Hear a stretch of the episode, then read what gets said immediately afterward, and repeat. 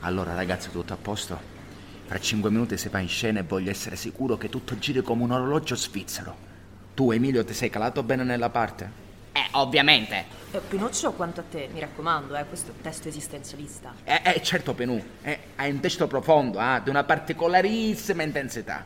Se non me lo fai emergere il pubblico rischia di non cogliere, sprechiamo un'occasione. L'abbiamo provato almeno cento volte, Bastia. Eh, e poi devo solo leggere, non devo nemmeno saperla a memoria. C'è il leggio in scena. A maggior ragione. Non si deve percepire la lettura, devi tirare fuori tutta l'intensità implicita nel brano. Lo so, lo so. Conosco le tue doti e so di che cosa sei capace. Ti dico solo questo. Tira fuori il massimo da te stesso, ok? D'accordo. In scena, ragazzi, il sipario si sta alzando.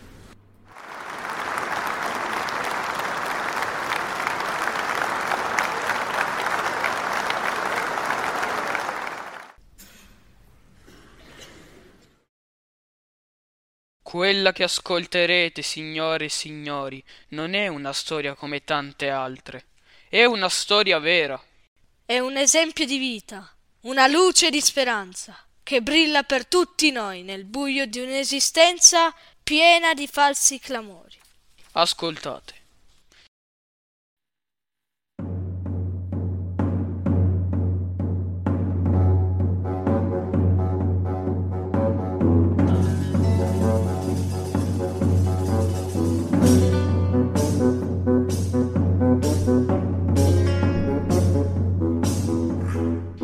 Chi era? Era forse un eroe? No, era solo un ragazzo, ma in quel ragazzo, come per incanto, dovevano sbocciare tutte le più belle virtù. Il giorno in cui una salamandra lo morse ed egli, dopo un attimo Solo un attimo. di esitazione, le rese grazie. E la schiacciò con gli scarponi da moto. Fu solo un attimo. Ma che attimo! In quell'attimo gli si rischiusero le porte dell'infinito. No, non era un eroe, era un ragazzo come tanti. Aveva un nome come tanti. You're that type, I'm the bad guy. Gottardo.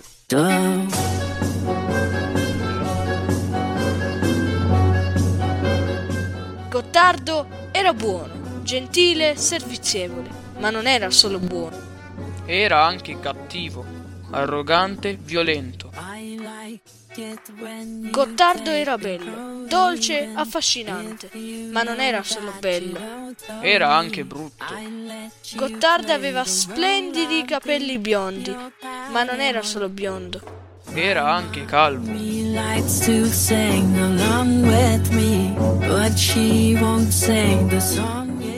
She. Sì, Gottardo era tutto questo. Buono, cattivo, bello, brutto, biondo e calvo. E tutto con la stessa naturalezza. Sorrideva ed era triste. Odiava con tutta la forza dell'amore. Aveva l'indomabile energia di... Una gallina. Correva come un sasso. Saltava come un papavero. Nuotava come l'aglio. Aveva in sé la perfetta letizia di una... Zebra. E un giorno finalmente le sue virtù ebbero in modo di manifestarsi. Era dicembre. Una giornata orribile. Faceva freddo. Un freddo tremendo. Gottardo vide il piccolo negozio davanti a sé, simile al miraggio di un presepio. Senza esitazione vi entrò, si guardò attorno, chiese otto etti. Ma che dico? Otto chili! Di pizza! La pagò fino all'ultimo centesimo ed uscì barcollando, col suo piccolo tesoro stretto al cuore. Ma mentre stava per addentarla, vide un bambino, lacero e stracciato, tutto tremante, che lo fissava con le lacrime agli occhi. Che avrebbe fatto un altro suo posto? Che avrebbe fatto? Si sarebbe voltato dall'altra parte? Avrebbe dato la colpa alla cattiva sorte? Avrebbe pensato tanto peggio per lui. Forse avrebbe gettato al poveretto dieci centesimi, Forse anche venti. o forse più banalmente avrebbe diviso la pizza col bambino. Ma Gottardo no. Gottardo era diverso. Gottardo prese tutta la pizza, la avvolse nella sua cartoleata e senza alcuna esitazione La gettò nel bidone della spazzatura. Che dire di questo suo gesto? Come definire una persona del genere?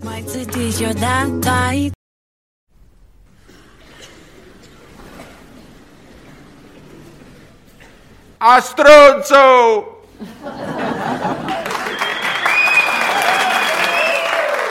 Si pari, ragazzi, si pari. Che figura di merda!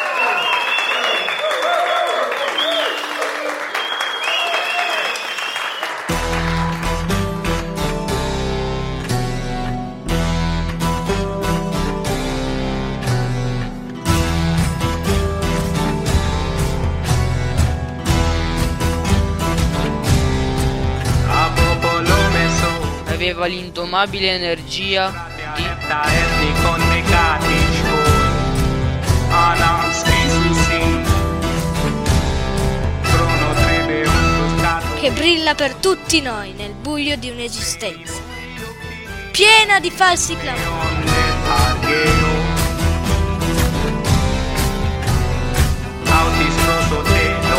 senza esitazione vi entrò, si guardò attorno e chiese otto etti Manaish. Pensi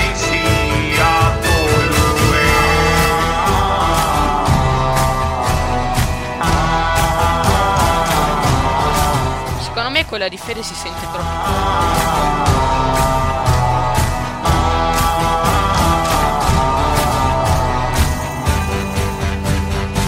Come, come fi- definire una persona del genere?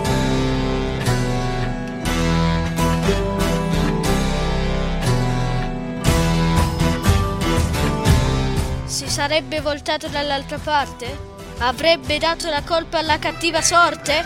Avrebbe pensato tan- tanto peggio?